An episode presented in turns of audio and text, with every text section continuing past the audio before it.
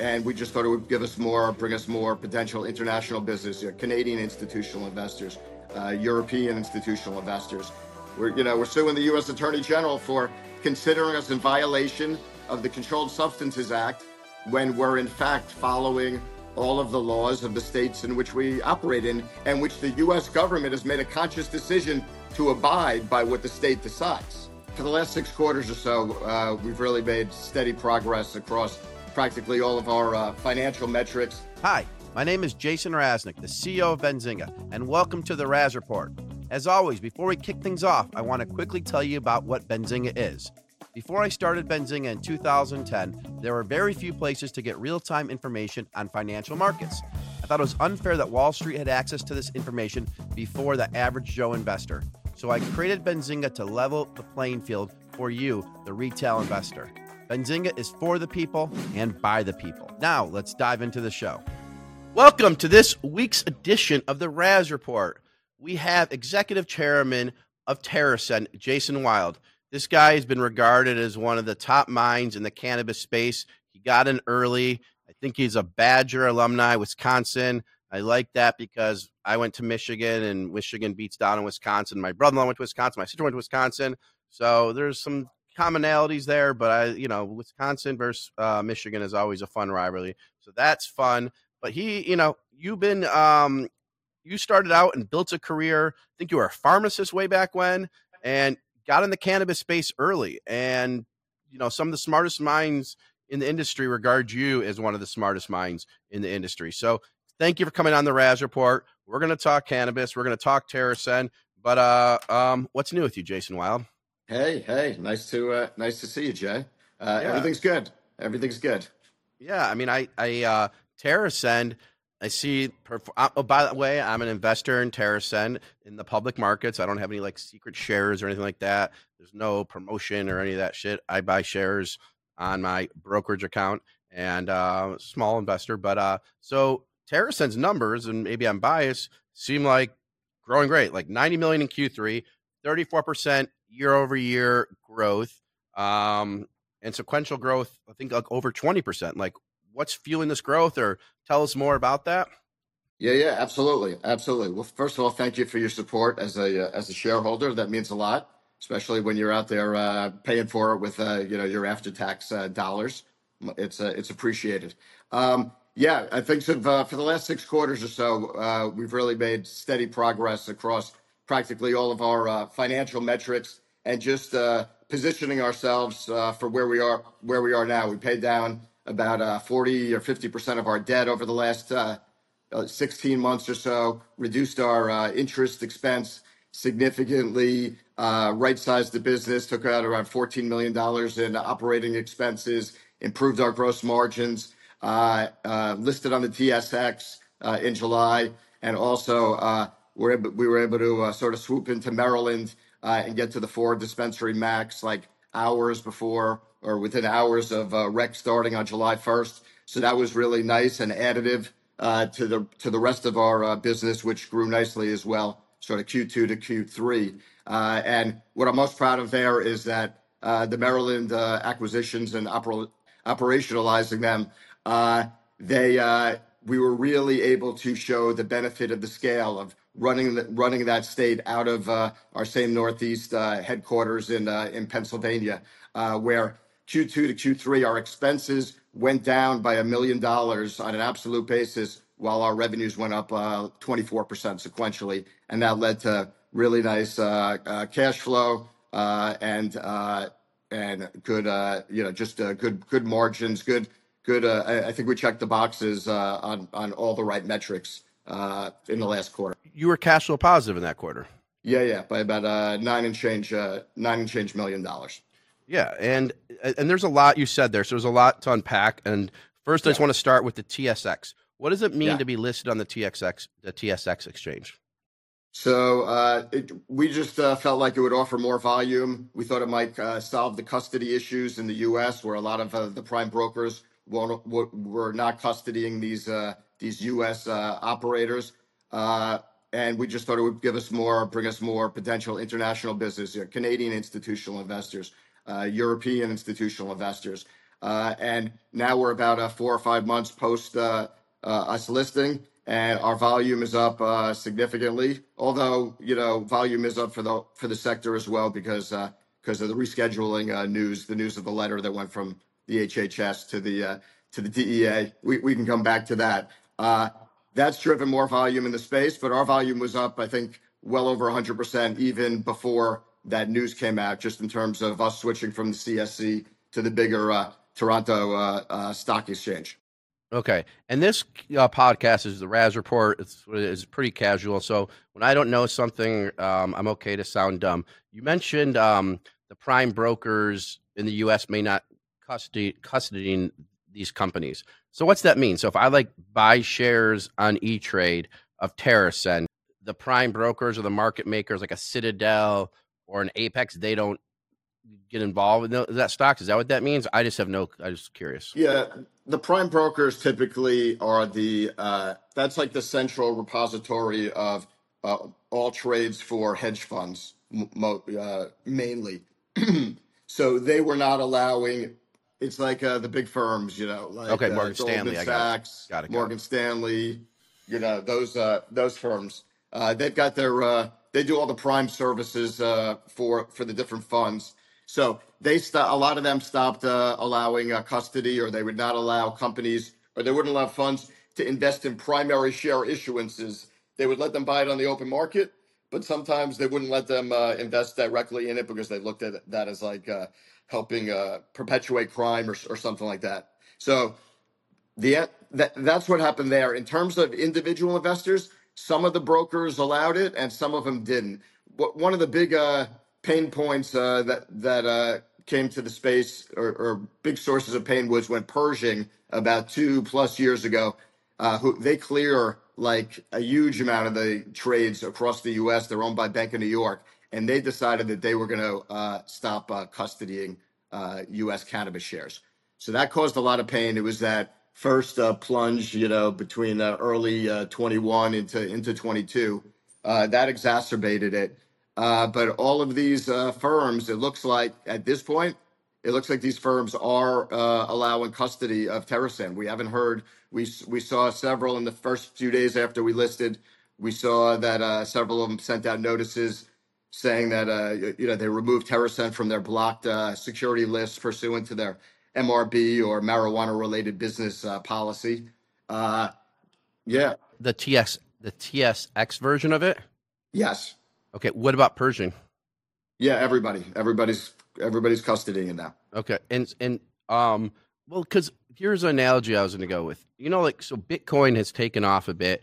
You know, as they're talking about the ETFs could become legal, and just in general, Bitcoin has taken off. I had I had Cathie Wood on from ARK Invest about three months ago when Bitcoin was like at 18 or 19 k, and now it's like at 43. And everything she said is what happened. It, it's literally like almost like seeing a psychic on our show, and it's wow. crazy. Uh, it, it was it, it, was crazy. I actually bought shares after she was on our show. Um, I won't buy like ahead. I bought like the week after, and yeah. wish I bought more. It's up 60 percent. But what I was gonna say to you is, so with the ETFs become potentially, you know, Bitcoin becoming legal. What I'm getting at is for the cannabis space, if you know these other firms, you know, providing custody, provide more liquidity to the market, as long as the like, or I guess I'll even bring this analogy into it: Royal yeah. Caribbean, Carnival Cruise Line, Norwegian. I bought those stocks a long time ago, like a year and a half ago, like when it was out of COVID. The stocks didn't move forever. Okay, they did not move. Yeah. They sat there. Yeah. I bought like Royal Caribbean Carnival. I ended yeah. up not making money on them, meaning I sold them because like I'm like, why aren't these moving? They're like uh, people are booking now. They now they've gone crazy. Like in the last three months, they've gone up. Uh, like if I would have kept them, I would have made 300, 200 percent, whatever the percentages. Yeah, and You're too early. You were. Early. I was too early, and I should just I should have stayed with it and let my thesis play out. Well, I kind of have this little bit thesis in the cannabis space, and you can tell me if I'm wrong. So, yeah. Can- cannabis stocks, you know, have not like have not performed the way investors would want. There they've go. been horrible. They, yeah, they've they've been horrible. So the question I have is, is is the market eventually going to come and find them if we can if the companies can perform? I mean, we'll get to the rescheduling to it. We'll get to the taxes and stuff like that. But do you think this is like one of these Royal Caribbeans and Carnival Cruise Line moments where it's just it's time, so to speak? Yeah, it's just a matter of time. You mean? Yeah, like yeah, because like to, to discover them, like the Royal Caribbean yeah. Carnival, people just I, I, didn't understand why they weren't buying the stocks. It made no sense to me. And with your number, I get it if the if the company's not performing. So you had nine yeah. million of cash flow. Your revenue yeah. grew um, by 34 percent year over year. Now we'll get into what TerrAscend does and why you think it'll grow, etc.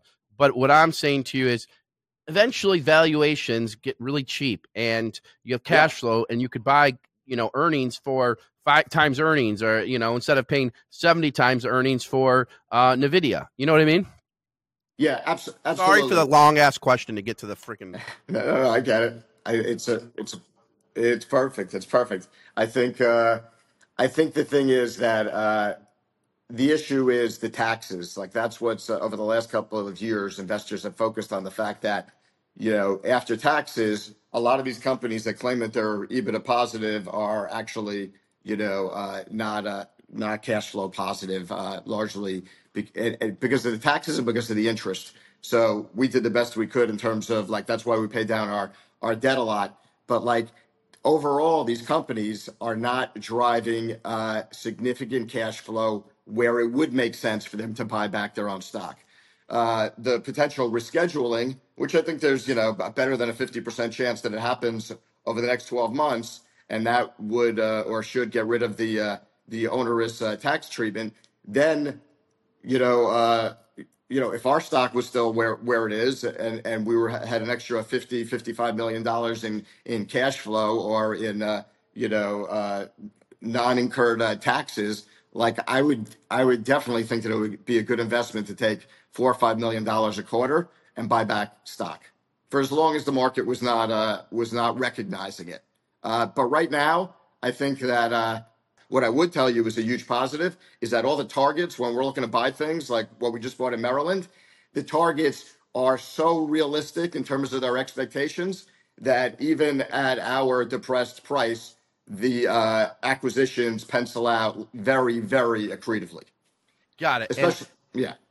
Well, but no, but and so buying back stock's one thing, and but what you're saying is you'd rather take the free cash flow to pay down debt because debt you could have interest rates of 15 20% on that well yeah you would think interest rates are going to go down anyway for cannabis operators if the taxes go away because there'll be such better uh, credits they'll have so much better cash flow i mean these companies will actually have you know pe ratios because they'll be you know be able to report actual uh, you know uh, after tax earnings so so jay jason just so if the average listener is listening to the raz report and we're yeah. with TerrAscend Executive Chairman Jason Wild.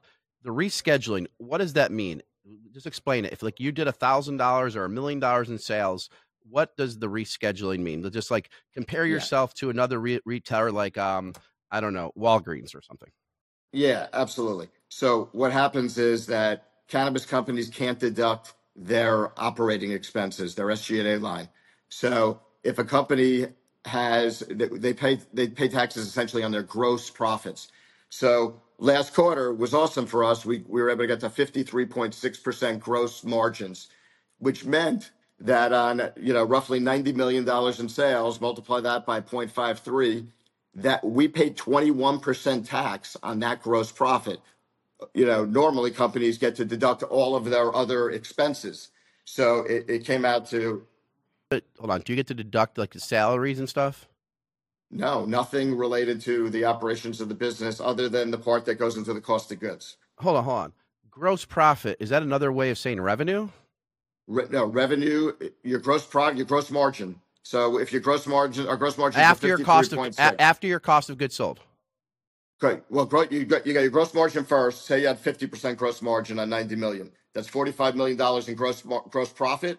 Then where tag usually companies can uh, below that they can deduct all of their operating expenses which are running their businesses yeah everything salaries cannabis business, rent, you can't rent. deduct that you wow. can't deduct that rent. why why because the federal government says hey you know you owe us uh, you owe your taxes but your business is illegitimate so we're uh, you know denying your deductions But the, but if they're saying that your business is illegitimate, Ill, illegitimate, they would just close up the businesses. Like like if if if, if there's a um um mm. uh, what, what's it called? Uh prostitution place okay? They would close up the place okay? They would close up the place right? That's what the government would do. I'm just saying they're so they're saying it's illegitimate but it's, so instead of closing up they're just saying we're just gonna screw you on taxes.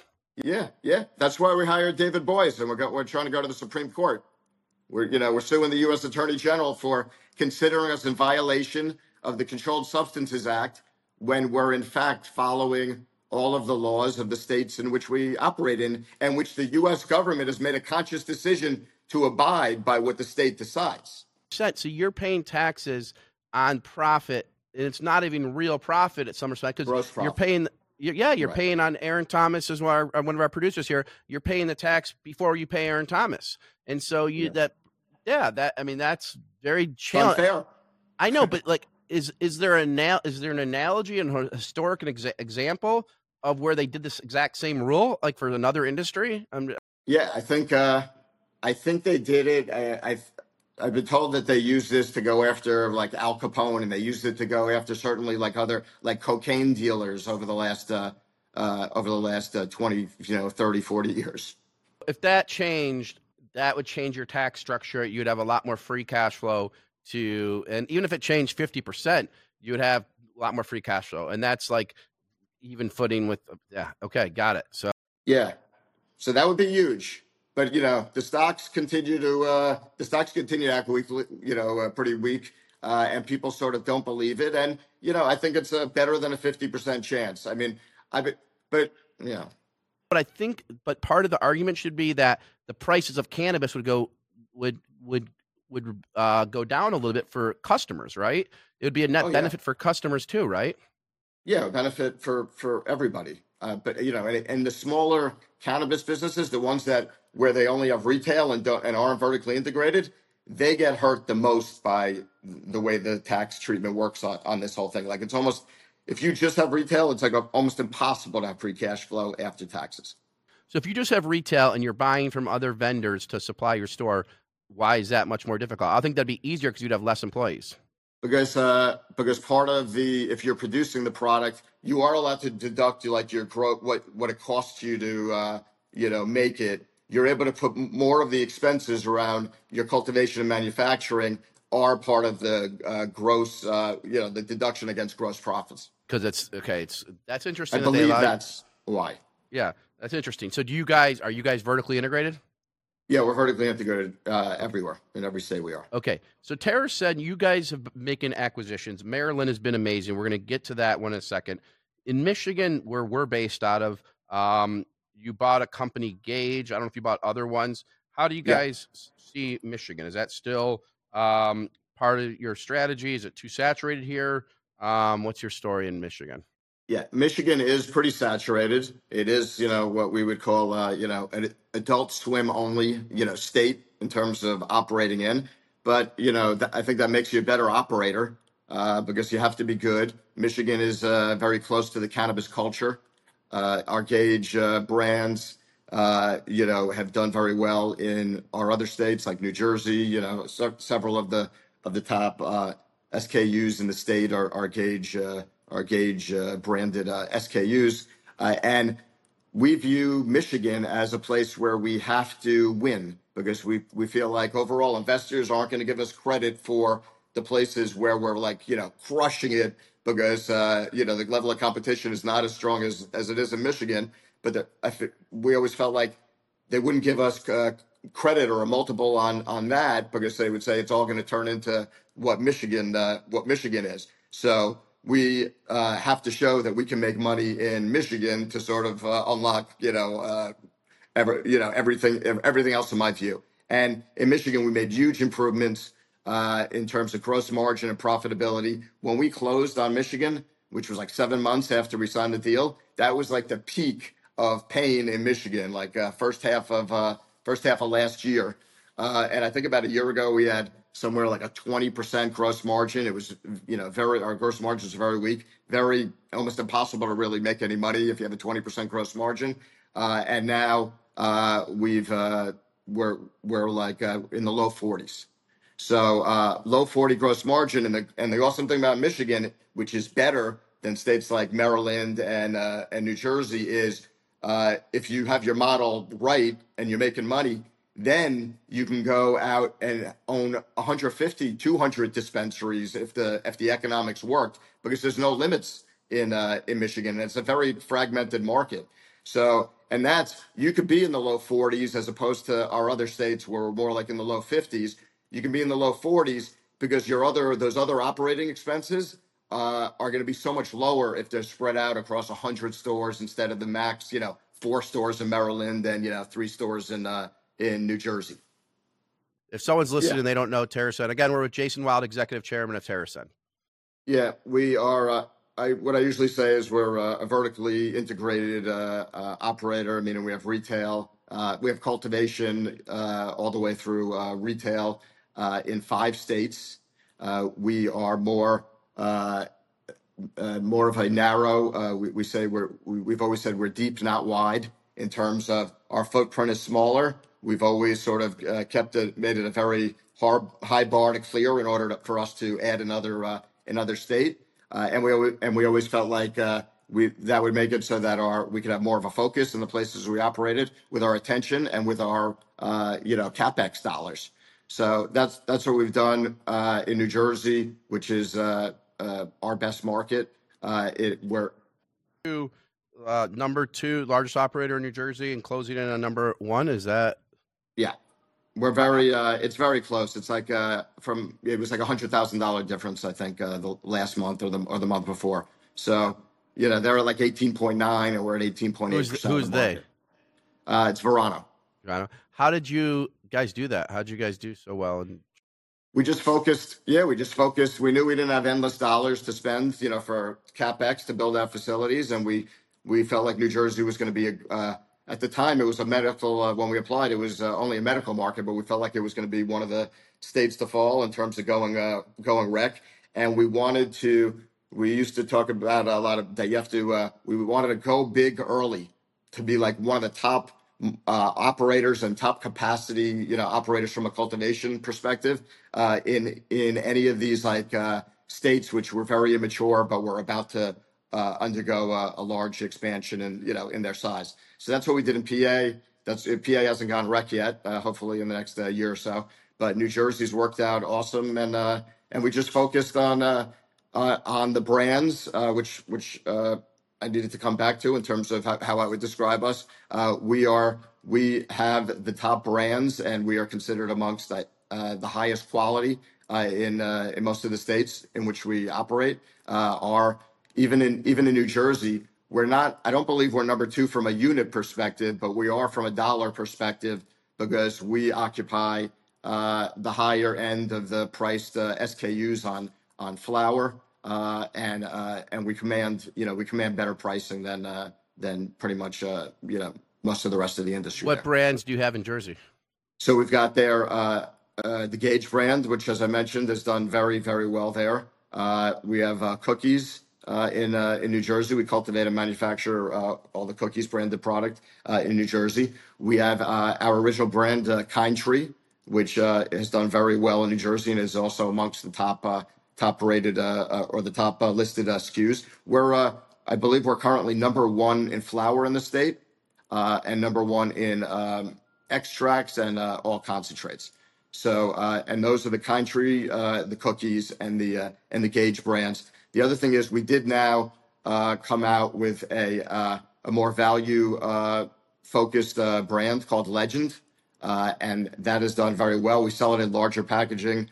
Uh, the the margins are the same because there's less labor around around the packaging. I think they're sold in ounces only, um, and we, we we we really have a good a good broad base of brands. Another partner brand that we uh, that we have is uh, Wana, uh, and we have an exclusive with them in Maryland, um, Pennsylvania, and New Jersey.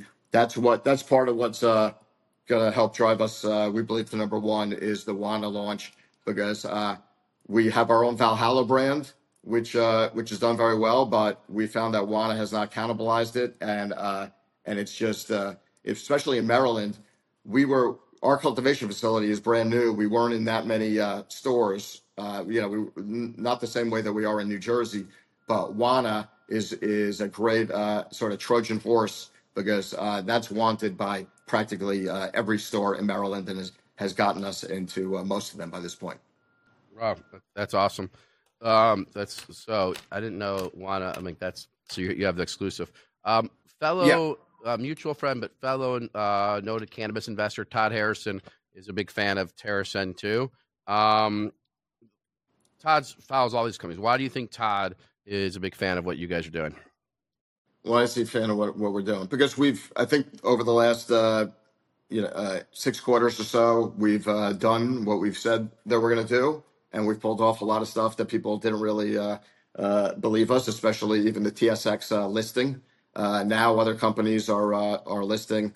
Um, another another uh, MSO just listed uh, just listed last week, um, and and uh, we're happy because I think that the the, the more companies that move over to the TSX, uh, the better for the overall industry, and it's just another step towards getting onto the uh, onto the Nasdaq at some point. But uh, I think that Todd has just seen what we've laid out, what we've done, the improvements that we've made. I mean, this is a this is a really hard uh, business, uh, and especially uh, you know, there's a lot of characters in this industry uh, in terms of you know, like uh, especially the legacy people, and you got to. I think in order to not lose touch with with the cannabis culture, you have to have some good sort of harmony between the OG people and and the suits, so to speak. Uh, and I think that uh, I think that Todd has seen that we've been we've been able to do we've been able to navigate that, and it's really been driven largely by uh, uh, in terms of talking about the brands. It's really in cannabis. I think it's like almost less about the brand and more about quality. And if your product is, especially on the flower side, if it's the best product uh, that's on the market, then it could be in a, you know an old school uh, Ziploc bag with no brand on it at all, and people you know people would want to buy it. And uh, and uh, I think uh, you know I'm glad uh, Todd has noticed that a- as well over the years, and uh, and he's been a you know he's been a great supporter but uh, you know, but we're still uh, the stock price is still here. You know, uh, like uh, like nothing is ever like nothing's gotten better. It's it's a little uh, it's been a little uh, you know uh, crazy. Yeah. Yeah, So so if you want to look up TerrAscend on Benzinga, you can look it up, guys. At, it's spelled T E R R A S C E N D. Okay, so um, if that's you want to look it up if you don't know it, but you, I mean, you have a lot of your money, uh, like you have a lot of money on the line here. You you're a big yeah, shareholder of TerrAscend. Like I, the number of shares, I, it was like kind of mind boggling how much you have in TerrAscend. yeah, Um, right? I mean, you're yeah. I bought them all. Yeah, I paid I paid for them all. Sure. So uh, yeah, we have uh, I don't know somewhere in the ninety ish million shares uh, of TerrAscend, uh, and you know, I've uh, I've continued to uh, to buy stock here and there. You know, every time we have a, an open window, uh, because uh, I think that the I think the stock uh, has to be worth more three years from now or five years from now, uh, and hopefully sooner uh, from from where it is today. I just know that uh, the underlying business like the first day after we made the big investment, we co-invested in TerrAscend at 17 with Canopy Growth. I remember the first day I went and met with the the 15 person staff, and I gave them the Warren Buffett quote about you know short term the market is a voting machine, and long term it's a weighing machine. The only way any of us are going to get paid is if we build something for the weighing machine, and we've got to build a real business. And at this point, I never would have imagined, uh, or I I definitely didn't think that we were going to be doing $90 million or just under $90 million in revenue in the quarter with 53% gross margins and uh, 27% EBITDA margins and positive cash flow. So, like, uh, that has the weighing machine part is really, you know, has been playing out. It hasn't been a straight line for sure. Um, but uh, it, that's been playing out, you know, uh, pretty well over the last five or six years. The stock price is like uh where you know it's just uh there I've never seen such a uh, a, a sector where it just went down 90% you know like uh, in practically a straight line everybody is very uh you know has been burned uh and there is a high level I forgot what the whole there's a whole thing a cycle or a circle of grief and uh you know I think now we're in like the maybe the extreme like apathy uh stage where we could be, you know, for the last six quarters or so, we've been putting up, you know, uh, I think some uh, impressive uh, uh, quarters and just uh, good strategic moves. And the stock is still, you know, uh, uh, you know, much closer to the lows than uh, than anything else. And I think that uh, at some point, it's going, it's uh, like the, the truth always happens. I used to have that on my wall in my old office. Like at some point, it's back to what you were asking earlier. Like we will be able to buy back. It, it'll be cheaper to buy back our own stock than it is than it would be to go out and buy some other, you know, uh, you know, state level uh, assets uh, to bring into the into the business. Uh, if if by chance those taxes go away, then that will make uh, these stocks, uh, you know, all Do you hope to replicate the Maryland strategy in other states? Yeah, absolutely. Absolutely. There's several states that should be going rec over the next few years. Figure uh, Florida, which has a huge population. Um, Ohio um, is uh, right. Ohio's right next to Michigan. So the same way, you know, we So Ohio just got Go. approved for rec, right? So are you got? So are you guys in that? Like, are you guys working on that? We're we're looking. It's not, from what we understand, the program's not going to be rolled out. Um, you know, very soon. Probably, you know, probably in at least nine months, I would think. So um, we are looking at several. There's there's several opportunities out there to enter Ohio, and we can run Ohio and Michigan uh, out of Michigan the same way we run Maryland out of you know and and Jersey out of Pennsylvania, which would be able to you know help uh, drive uh, much better profitability. And Ohio is going to be a huge state. I mean, they got a, there's a lot of people that live in Ohio. Well, that's what I was going to ask you. You have a pretty big company, so like you, you Jersey, so you run it out of Pennsylvania. Like, how do like is there like a managing director of like the Jersey region? Like, how do you, you know, control? Yes.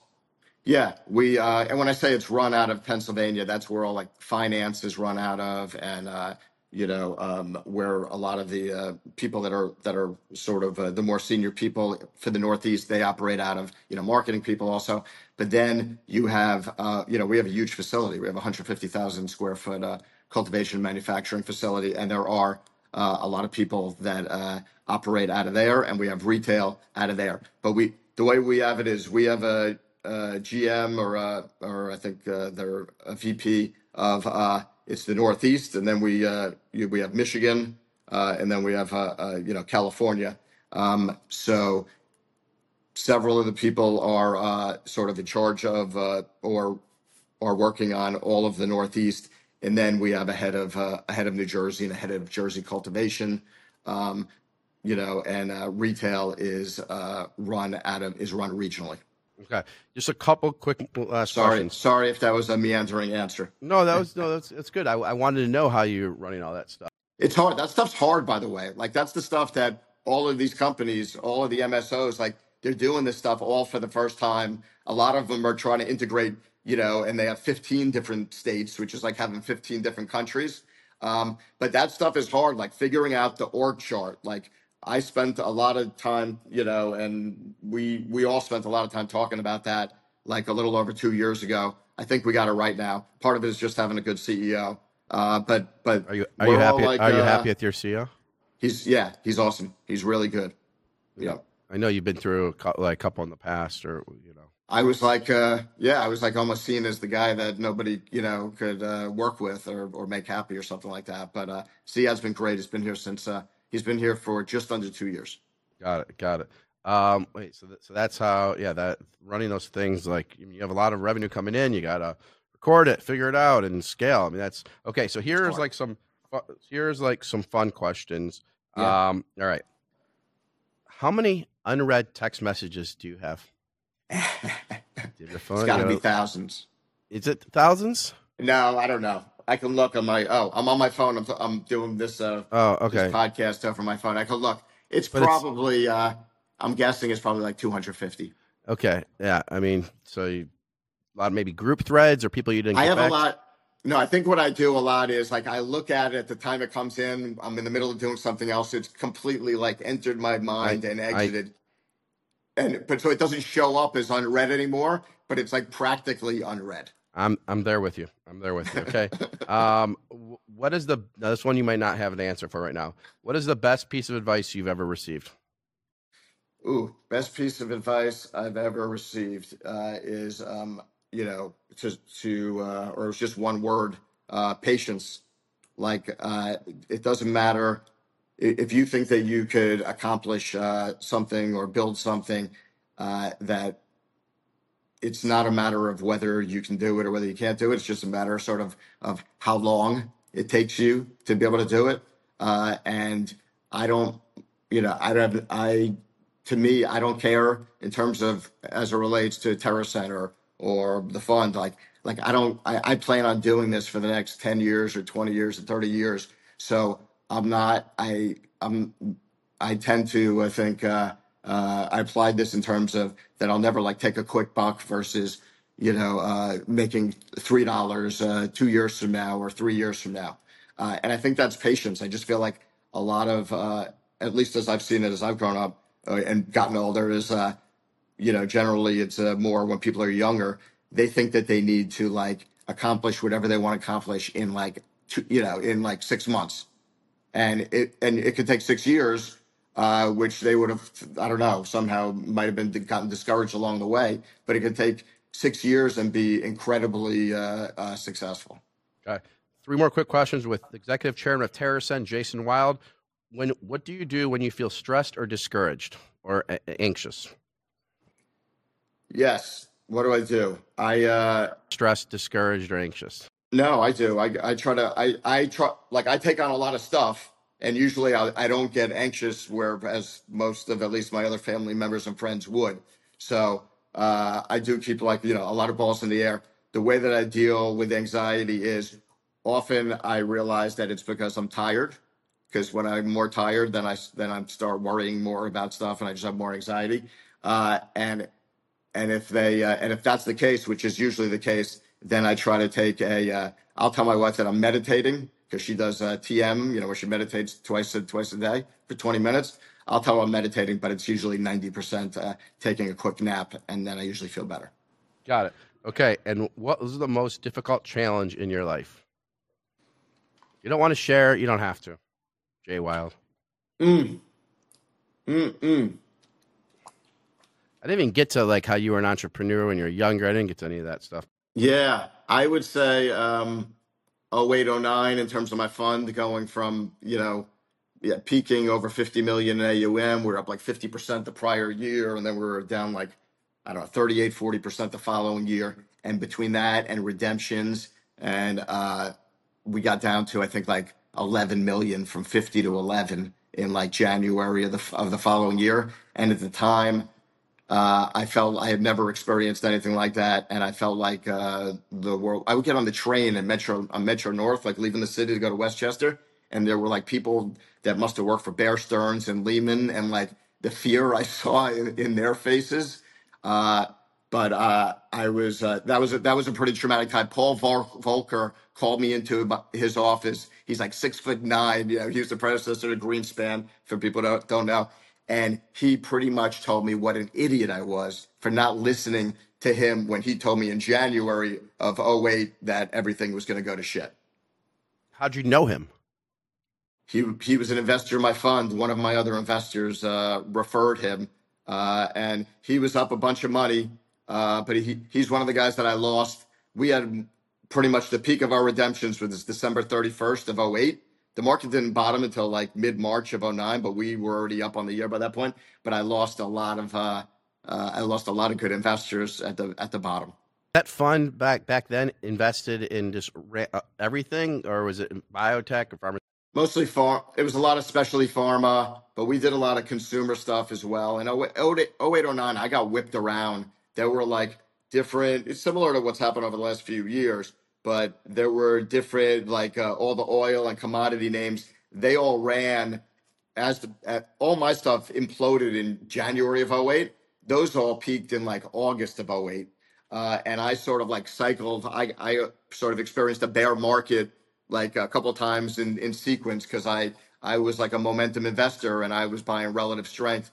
And all it meant was that that group had not yet been pummeled uh, you know, so so I we took a lot of pain in '08, but we made '09. We were up like 80% or something like that. Like we made we made all the money back by November, but it feels a lot worse to be down and you know and just grasping at what to do you know because uh you know losing money every day uh doesn't uh doesn't you know exactly instill uh, a ton of uh, self-confidence and back then i had you know less experience the phone was only was open for less than or right around 10 years uh and it felt uh uh it felt devastating and like a lot of the uh a, uh, a lot of conversations with investors that were not that were not fun. I mean, I've dealt with a lot of that in this last round as well, but I feel like I I feel like I have a little bit more maturity, and I don't get I don't get worked up by stuff that investors say, and you know, and I realize that most of it is like their own fear.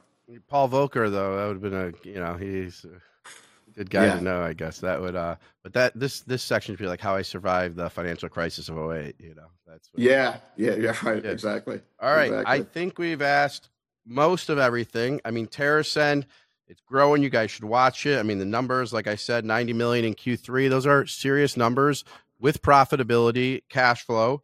Um, Yeah. I am an investor, but um, it's yeah, T E R R A S C E N D. We have the executive chairman, Jason Wild, who's been in the space. It's not a Johnny come lately. It's a guy who's been in the space for a long time and Yeah. knows how these companies work and wants them cash flow positive his money is where his mouth is. He owns a lot of the shares, um, and recently bought some more shares as Benzinga covered. And uh, you get to see him at our events. He comes to the events. Uh, he has good investors behind him, and uh, I think TerrAscend's one to watch. Jason, did I miss anything? Did I get everything? I think you covered it. All right. Sorry for keeping you so long. We went to four, I think forty-two minutes. Usually, I could have gone longer. Yeah, I could have gone longer. You could have gone longer. Could we could have done Joe Rogan type interview, Aaron Thomas. Aaron Yeah. Thomas, he limits me to 45 minutes max and he cuts me out. All right. Thank you, Jason Wild, TerrAscend Executive Chairman, coming on the Raz Report. Thank you.